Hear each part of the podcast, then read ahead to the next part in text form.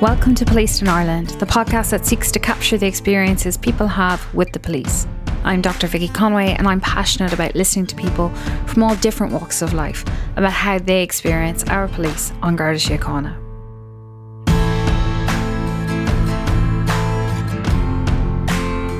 This week, we hear from Amy, a young woman from Cork who's experienced incredible trauma from a young age. As a teenager, Amy was sexually abused by her older brother. She shares with us what happened when she disclosed that fact, what it meant for her life, and how this has been handled to date by the Gardaí and the criminal justice system. I just learned not to trust in the system. The system is corrupt, and I genuinely hope it doesn't happen to another kid because that will destroy that kid. It's destroyed me.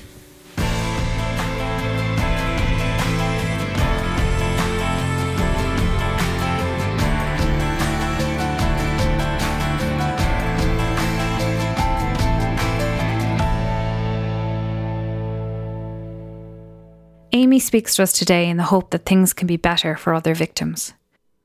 We rarely hear in detail about what the response of the state feels like for victims, so her desire to talk about this issue is deeply commendable.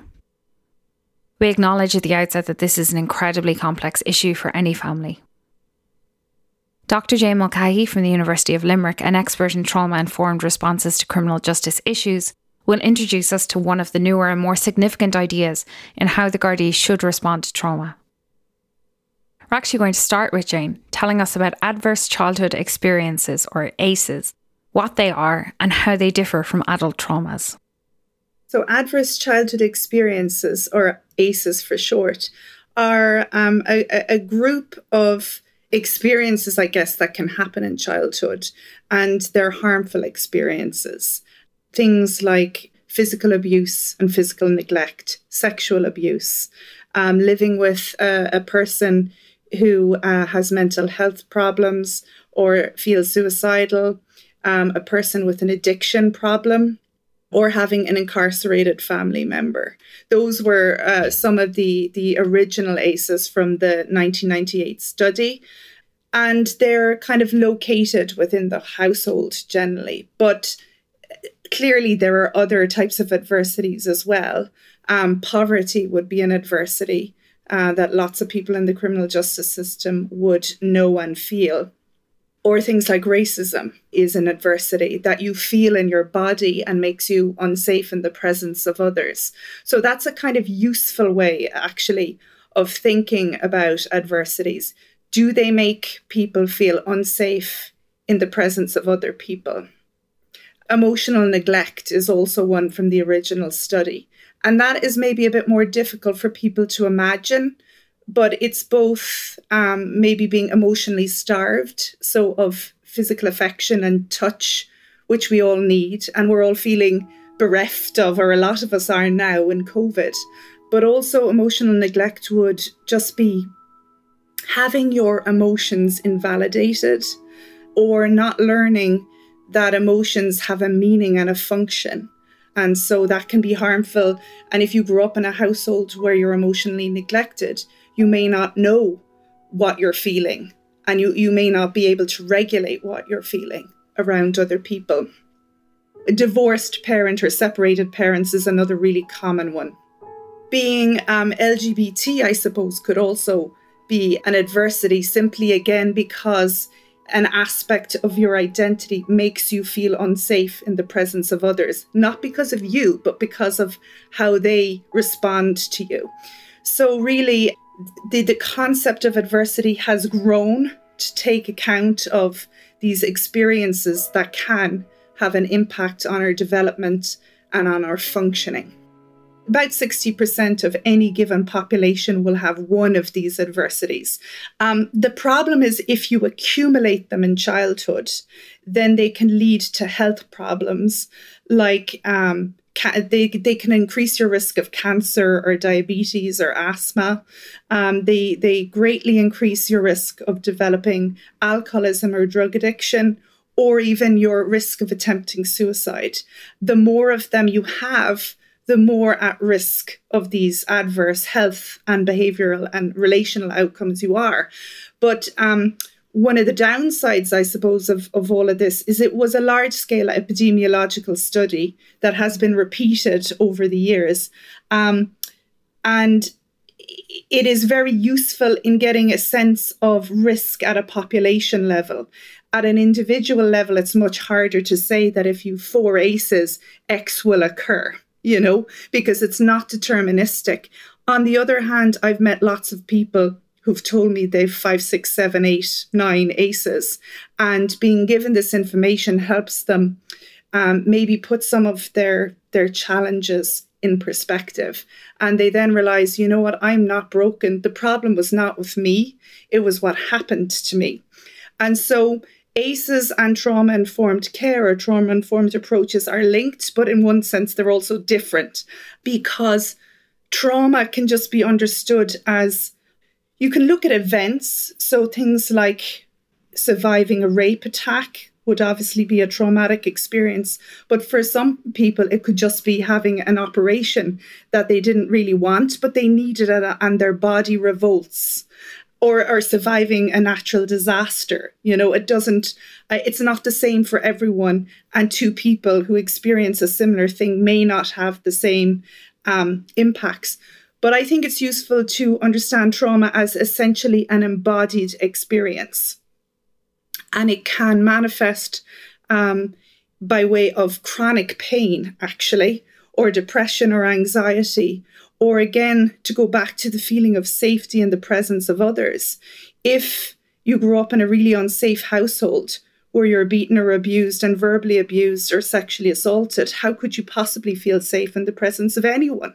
Because the the unit that you grew up in has created this sense that I'm not worthy, people are untrustworthy, they're dangerous, they're angry, they're volatile, and then you expect that from everyone else you encounter. And the need for a trauma informed approach, really, in terms of service delivery, is to know that traumatic experiences are very common.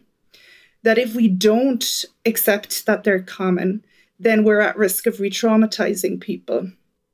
With this bit of knowledge on ACEs and trauma informed care, let's now meet Amy.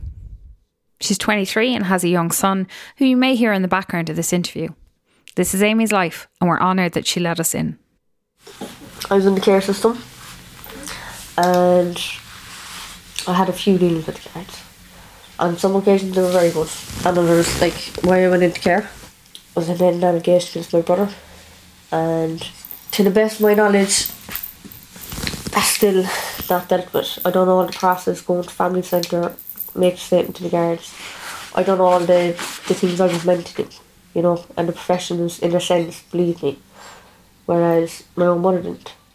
So, having reported sexual abuse by her brother as a young teenager, Amy was placed in care. To this day, more than 10 years since she initially disclosed, these allegations have not been dealt with. No decision has been made on whether to prosecute the case. And yet, as she developed her drug addiction, which Jane has pointed out is an increased likelihood having experienced such childhood adverse experiences, the guards came into her life in other ways. And at the time, it was very confusing. I was like, I found drugs, I found fucking escapism, and it was bliss. But then the guards became more involved. Amy first made the disclosure of abuse in 2010. The only time I realised that it was wrong, I said SPHE class. And I was in first year. I wrote it in code and uh, gave it to a teacher of mine in school. And it spread like wildfire. I was in St. Vincent's and I went from there to Northman to Pres everywhere. You know. So I said I lied said he got me grounded.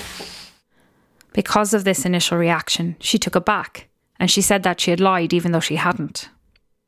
I got scared. Yeah. Because there was one thing he always said. Mum won't believe it, it's only a mess. And to this day that works off me. And to this day he was always right. You know, because I was in the care and everything else, and people were like, "Ah, oh, she's your mum, this, that, other." I was like, "But she don't believe me." She wanted me to tell her myself, and I just couldn't because there was a few occasions where either my brother or my mother would walk in, and apparently she seen nothing. Now this was in a closed bathroom, yeah, with the door closed. I was in the bath. He was next to me, and she walked in, but she saw nothing. Despite having managed to tell a teacher and then getting to speak to a social worker, this lack of belief at home meant she pulled back. And I remember being in that social worker's office, and I asked her, I asked her a question about abuse at home, and I kind of left it at that, like you know. She was, oh, like, no, they're lies, no, they're lies. Because I know for a fact I was going back home to that. Like. And when I went home, my daughter was there, my granddad, and everyone was like, oh, but do you know that ruin is it? Right, okay, come on, you know. And then ever since that day, she told me lock the door. She'd found it. That never happened. Despite recanting, the situation at home was incredibly difficult and tense. I left the family home when I was 15, turned 16, I think. Me and my mother have a love hate relationship. We had a fight one day, we normally do. Came out of my psychiatrist's office and I told her I was going up living with a friend up the road. Uh, that was the end. So, packed my bags. Mind you, we were number two, they were number 19. we didn't go far, like. That social worker that she spoke to did not call the guards, and there was no further state involvement. It's worth noting that TUSLA was created in 2014, four years later.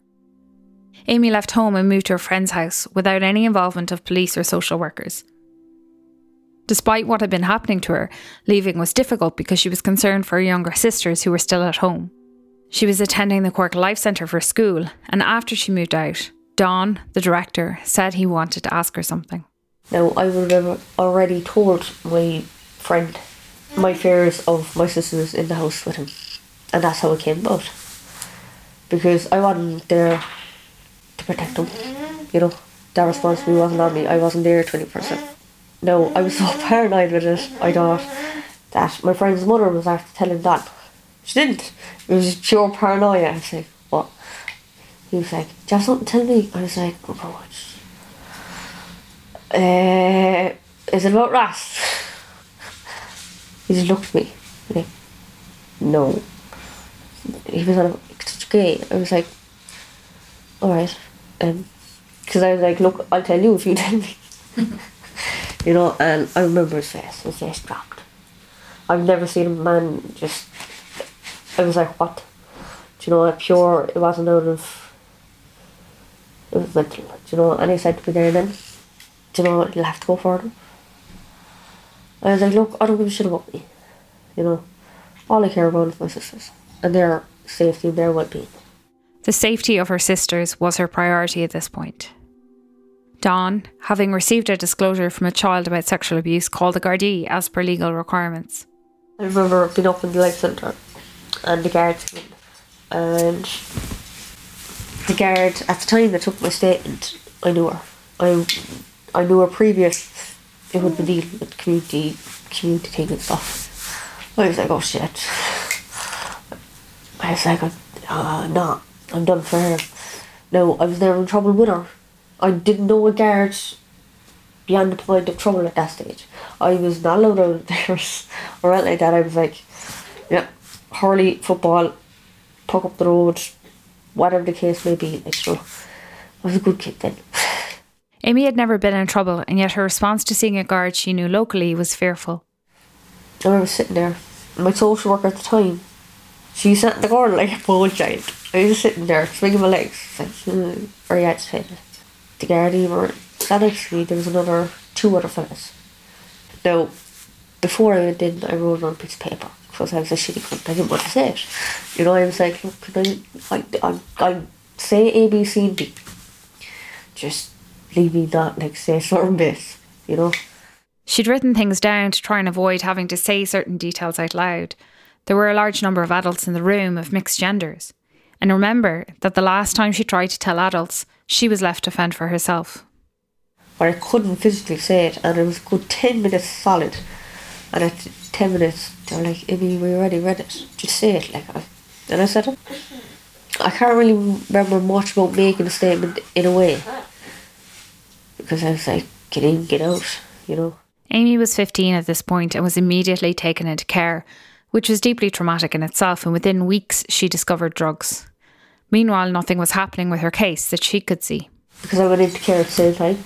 Because the minute that was, when I was with my friends, and then the minute the whole allegation came out, I had to be moved on the test.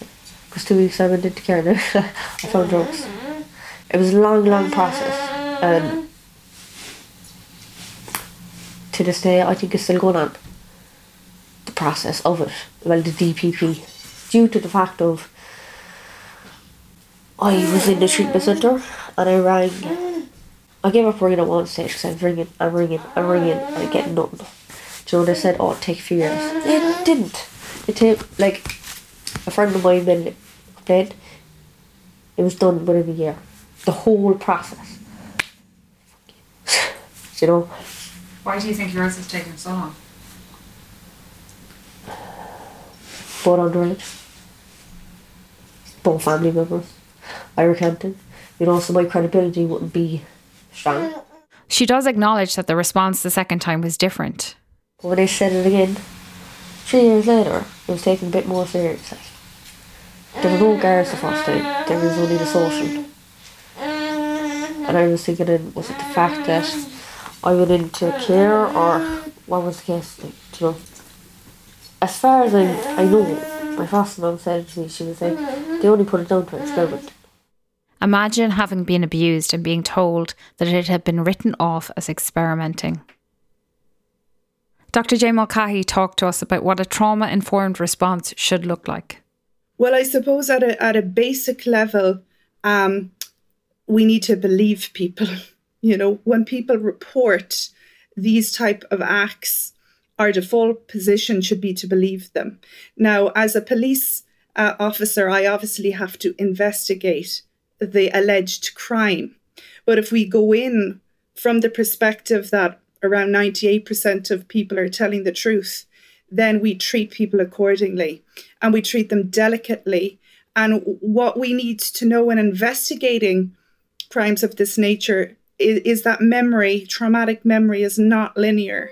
It is not a very clear, concise, episodic account of what happened. It's fragmented often. It's things like um, smells and sounds, and, and it's kind of pixelated. And that is because when we're traumatized, memory isn't laid down in the same way as if it's a run of the mill type of a memory.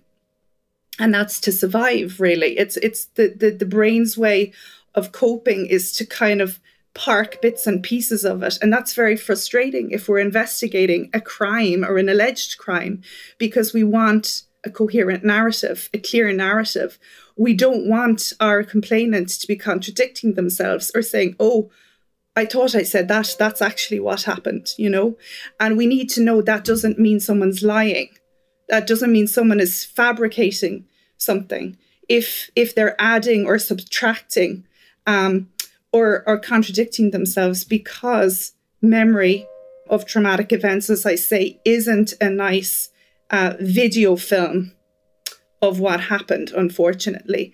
And if we know this, um, then I suppose we need to just take care with people, uh, be kind, try and get the best evidence from them, which is to go at their pace and I suppose to try and save people constantly having to go back over the story multiple times to multiple people, re traumatizing themselves some of the time, where they have to go through the details. But there's, I think, if if all police globally investigating sexual crimes were trained in trauma, they would behave differently. I asked Amy how she felt about the fact that she was removed from the home rather than her brother. I got blacklisted completely. My life changed because the yeah. family, my family turned their back on me. You know, I was a druggie. Now, when I first went in, about a week when I was in there, I got a phone call from my ex. Oh, uh, meet at this place or something like that. And meet your mother and we sort all this out. Jane discussed with us the nuanced elements of taking a child into care, particularly in such a context. It, it's very challenging because I suppose when it happens within the family context, taking children into care can't be done lightly either. You know, um, uh, you do need to do some uh, in proper investigation and not be jumping the gun because being taken into care is also traumatic. You are taking people from their environment and and maybe placing them far away and, and, and, and it can be very upsetting and they may want to return. But in, in something of this nature where we know that the impact of abuse in childhood of sexual nature and particularly incest or things like this, it has or it can have really, really lifelong impacts for people. So we need to do everything we can to prevent it and where it's occurred to protect people in whatever way we can as soon as we can and provide the, the supports that they need psychologically or otherwise. And, and this is a thing with trauma that often it is the traumatized, the survivor who becomes the problem. Because if you think about when they're um, insidious things within a family system, there are interests at play in in pretending it's not there. You know, I mean, it's a horrible thing to believe as a parent. Um, uh, and I've heard before that families go through huge hoops where, where this type of thing can happen, where they want to get help for the son. And the, meanwhile, the daughter is still living in the family home, and you're kind of going, oh my goodness, it's great to try and help the son because he's a teenager. But what about the victim here? You know, what about her needs? So it's massively complex, no easy answers, but asking uncomfortable questions of people, I think, is very important, you know, so that we don't kind of put blinders on ourselves and put our fingers in our ears and say this is too distasteful and upsetting to to contemplate you know it's happening all over um, issues of this nature. And survivors are not thankful for the lack of interest on on the part of GPs or whoever who who have been given signs and signals and have kind of looked the other way. By 2017, her addiction issues were serious. At the start, I was very, very bad. I got fixed. Oh, the more I got, the more drugs I used or drank, I drank. And all that time, I was only self hurt myself. They didn't give a shit, you know. Just the girls came to know my name very regular. I wasn't going to start fights or anything like that. I was picked up for own safety or uh, drug disorderly or stupid shit. Know, lighting the bin on fire. You know, or not coming home. In a previous episode, we spoke with Liam about how kids in care have the guards called on them at times when children at home wouldn't, like for not going home. She got one caution on one occasion, but none of these interventions supported her in dealing with the underlying trauma, and so it got worse. It got to a point where she was sent to a treatment centre and found the group really difficult. They were asking me about my use and trauma and stuff like that, like, and they all didn't believe me. I sat in the fucking room with 12 people going, you bastard. Well, I didn't say that. I kind of sat there. I'm just trying. From it, from that group, you know.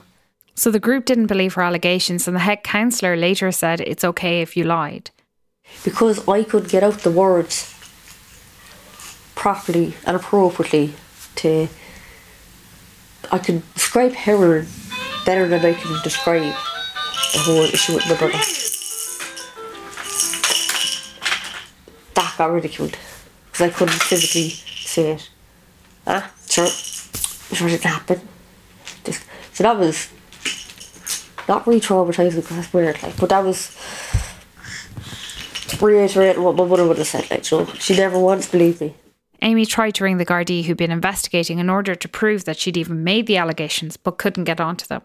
Now, I don't know till this day if they rang it or whatever the case may be, but two weeks later, the head woman comes in the head counsellor came in and she apologised.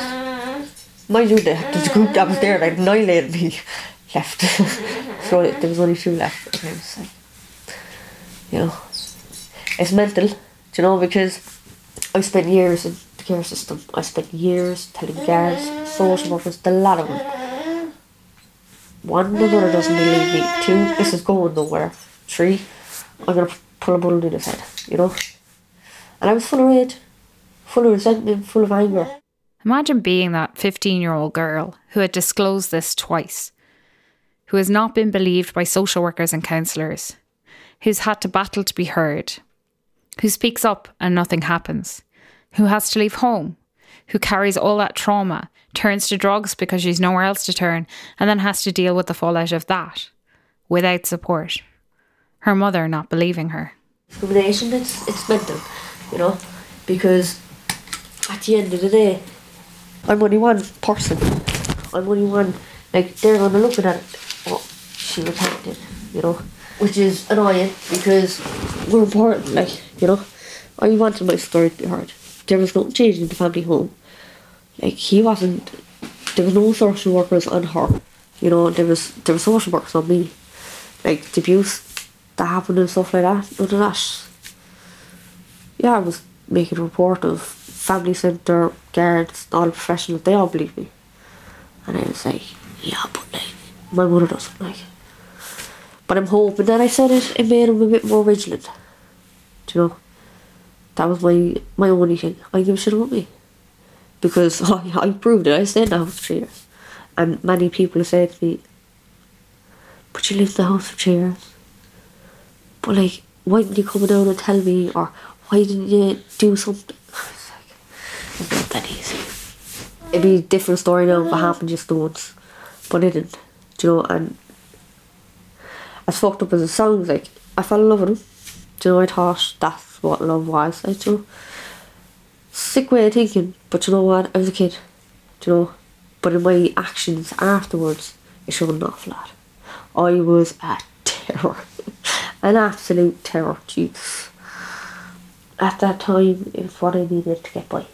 You needed a sanctuary of. Yeah, I was down Milton, but I needed that peace. You know, I needed that freedom. And uh, I came into trouble with the guards there too. like rings and stuff like that. Like, but that was me acting out. You know, all this time, every every everything I've dealt with the guards with,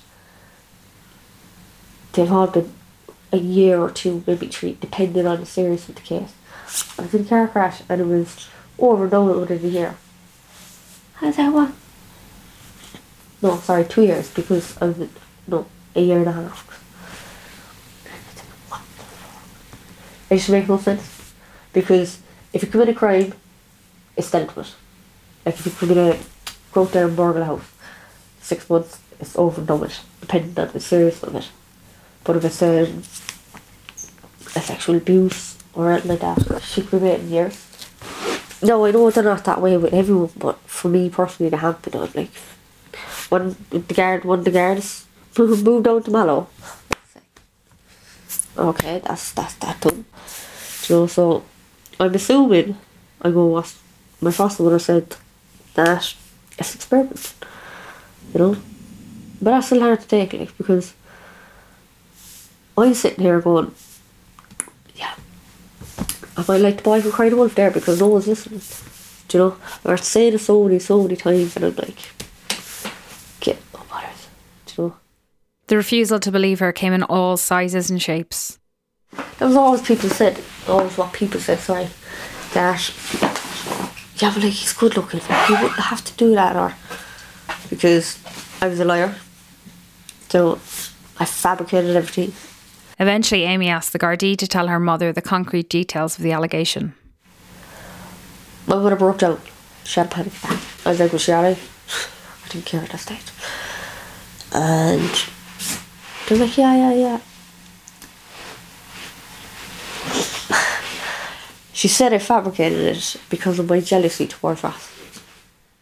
The Gardaí have been aware of these allegations since 2013, and there has been no outcome. It's not even that there has been a decision not to prosecute, there's been no decision. And Amy's left feeling like the girl who cried wolf. Let's put this in context. Obviously, over the last 25 years, the investigation of child sexual abuse has become a huge focus in Ireland. One might think that this would leave us with quite good systems in place. The investigation of child sex abuse by An Garda Síochána has been subject to two reports by the Garda Inspectorate, which is the body that conducts inspections on how the police handle certain issues. The findings have not been reassuring. The first report was published in 2012, before Amy's case came to Garda attention. It found issues relating to the policing of child sexual abuse concerning reporting and allegations, information management, investigation, prosecution, as well as monitoring and evaluation. There were concerns at the low numbers reporting allegations and what work An Garda Síochána was doing to reassure those who were considering coming forward about how they would be handled. They called for only specially trained Gardaí to take statements for children. The inspectorate was very concerned that An Garda Síochána could not provide data on rates of abuse against children reported. It found that 42% of notifications about child sex abuse had not been recorded on Pulse. 30% had been recorded as something other than a criminal offence. In total, the inspectorate felt that 65% had not been recorded as child sexual abuse. There were problems with the timeliness of creating such records and with the storage of data. The inspector called for better training and investigatory standards, as well as risk assessing of every allegation made. There were also significant concerns relating to timeliness of investigations and interagency cooperation. The second report in 2018 was a follow up to see how the Gardaí had done at responding to implementing the first report. This in itself is a very unusual step from the inspectorate, which indicates the severity of the issue. Ultimately, this second report concluded that of the 29 recommendations made in 2012, 13 had been fully implemented, six were not implemented, six were partially implemented, and four were not satisfactorily addressed. And even those which could be said to have been implemented were very slow in reaching that point. This second report found that experienced and untrained Gardaí are still involved in all stages of child sexual abuse investigations, in taking initial counts from victims, obtaining victim and witness statements, and dealing with suspects. That in some instances, Gardaí stated they had implemented a recommendation, but had only published a policy or directive and not overseen its actual implementation that progress in developing multi agency practices, policies, and procedures has been slow, and in some areas there's been limited progress in moving policy into practice at operational levels. That there is an absence of formal meeting arrangements between senior Gardaí and TUSLA counterparts to discuss child protection issues, and some senior Gardaí did not know the identity of their equivalent manager in TUSLA. That there is a real concern about information sharing between the two agencies that the voice of the child is not always heard. That child sexual abuse is a significant source of complaints to GSOC. That some cases examined by the inspectorate were investigated with pace and to a high standard. However, many investigations drifted, with significant delays in victim statements, arresting or interviewing suspects, and sending cases to the Office of the DPP that the level of supervision during an investigation was difficult to determine from a case file or from a pulse record, and it appeared to take place at the end of an investigation when a file was submitted to a supervisor. This is a real shame because ongoing supervision during an investigation could ensure proper and efficient handling of the investigation. And finally, the report found that delays of a year were normal and that delays of two years were common. Thus, there is so much more that the Gardaí could be doing to investigate such cases better in a more trauma informed way and potentially leading to better and swifter outcomes. The development of divisional protective services units is a real bonus in this area, and we hope that it will contribute to much better investigations in the future. The change to Amy's life, the guilt over her sisters, the new structure of the care system was so hard to adjust to. My life changed an awful lot, you know, because through my own addictions and other stuff, I missed out my sisters growing up, you know. And I, there was always in my head, I did safe, you know, because I literally had them with me 24 7, that I wasn't expelled from school, you know, or I was in school, you know. Like, I took that very hard.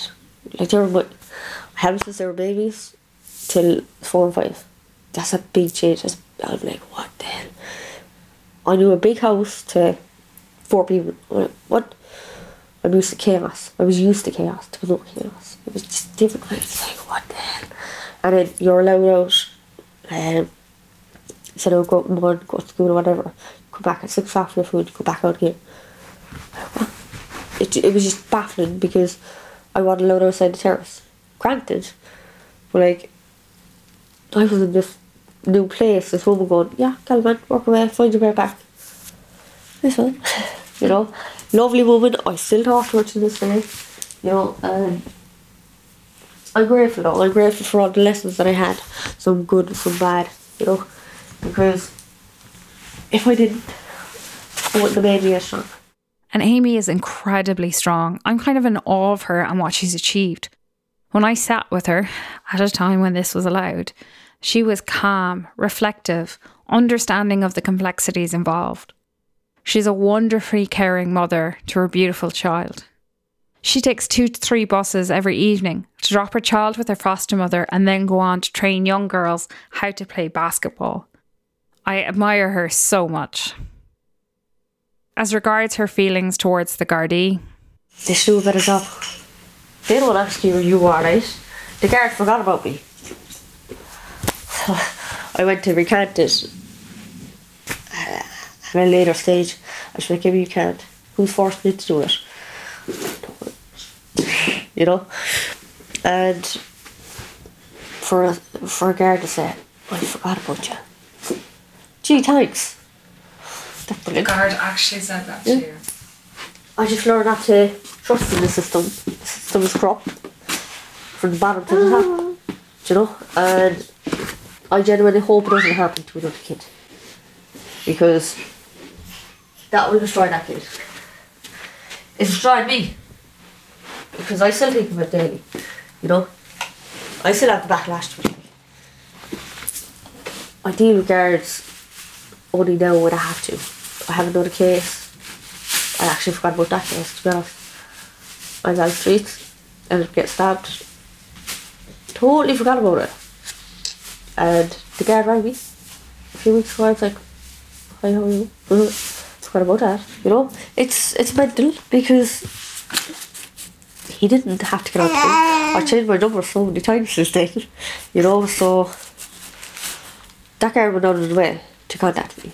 You know, whereas I was still waiting on phone calls from uh, Grown Garda Station. I had to ring them. I was chasing them up. I, was, I got to a point where I actually gave up reading them. I was like, I can't. Because it was, it was pissed me off every time. Can you get such a person we back? Any update? No, no, no. When you, hear that so many times, you're like, do you what? We're just waiting for the DPP or whatever. It's like, you're DPP last five years. It's a really stark example. When she was a victim of a stabbing, the Gardaí were on top of it, contacting her, updating her. But the victim of abuse within the family, she has to chase them, and even then it's to no avail. Keeping the person informed at every stage of the process, I think, would be helpful, and explaining why certain decisions are taken if they can.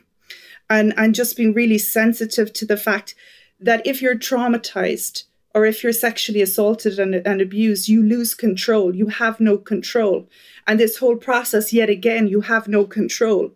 The control you have is that you go and tell your story, hoping and expecting to be believed, hoping and expecting to get some justice. Um, but in many ways, I'm not so sure our criminal justice system is well designed to provide that to people. And um, so minding people as much as you can in your interactions and um, not making promises that you can't keep you know at a basic level because you're if you if you say you can deliver more you can deliver then you're going to be just another part of the disappointing problem and another person who has violated trust. I don't think it'll ever go anywhere you know? I know where i stand with it i i made people aware of well, whether they want to believe it or not, the fact of they need to watch my sisters around my brother due to the fact of one has special needs. She can't, she can't say if anything. My other sister, she's mental, you know, and he had a daughter, like, you know, like different story from me, fair enough. They're kids, they're hmm? helpless. No, fair enough, I was a child, but it doesn't matter. I always told when I was younger, tell the truth the moment you get in trouble. I fucking told the truth. Hello? I got in more trouble than I ever did, you know? Not in the guard sense, like, but I, I, it was it was baffling because I had to go through all the rigmarole and process of saying it and uh, saying it to multiple people. And I got to a point where I kept saying it, kept saying it, kept saying it. And eventually I was like, I give up. In spite of trying so hard to do the right thing, she is left unable to see her younger sisters, her mom telling her, You're never getting to see them until they're 18. That killed me. They were my, they were my lifeline. They were my babies, you know. I wasn't allowed up to the family home at all. No family gathering, no nothing like that. But I was the one being punished time and time again. Still to this day, I protected them. I put their needs over me 110% all the time. You know, and But who protected you? no one. So my mother used to say, why did you come down and tell me we used to watch uh, Law and SVU, you knew it was wrong and this, that, and the other, and I was like, drink another fucking bottle, or take another pill. So I know for a fact she knows, do you know, because he's the apple of her eye. Still to this day, he can do no wrong. And that's what pissed me off. It's mental, do you know, because it's a family thing. The family aren't supposed to take sides in this, that, the other, but they did. Do you know, because I was never invited to because I'd start up. Amy has found a way to accept that her mum was just doing her best. That left her unprotected in the family, but this is where the state is supposed to step in and protect her. Still don't care. I sat here with a social worker a few weeks ago, and she was telling me, oh, if this was said, this was said, we'd be straight in. And I sat there, because you're liars. trauma of this nature is a- an egregious rupture in someone's dignity and personhood. And I think anything like actually the investigation of this type of crime could be beneficial for the person, even if it doesn't go to prosecution, if they feel believed, you know? If they feel believed and respected and that someone has heard them because especially if it occurs within the family, there might be cases where they didn't feel they could maybe tell parents or they felt so very alone and vulnerable. And to have someone, an authority figure, believing them and saying, I believe you, even though we can't go to trial or there's this big, big, long delay, I think that in itself is much better than the alternative. Um, so start with belief and go from there. For Amy, creating awareness through avenues like this podcast is essential. It weighs on her heavily that she didn't get to be there for her sisters. Amy is just one person. There's been a vast increase in the number of referrals made to TUSLA of child sexual abuse, from 522 in 2016 to 912 in 2019. And all the indications are that this has grown again during COVID. And this also follows concerns that TUSLA have been under referring cases to the Gardaí. Growth in numbers can be a really good thing, where we suspect there was under recording in the first place. It doesn't necessarily mean that more cases are happening, it might be that more are being responded to. But this is all the more reason that we need to be confident that the Gardaí are ready and able to respond to each and every child the way they deserve, in a way that won't re traumatise, in a way that will give them back control in this situation. Amy's willingness to speak to us about this is really inspiring, and we're very grateful to her. Thanks also to Dr. Jane Mulcahy of UL for explaining ACEs and trauma informed care to us. Tony Groves and Brian at Ahead have put excellent work into this as always. Next week, we'll be revisiting the issue of domestic violence, speaking to Mary about how she was treated when she finally managed to report her abuse.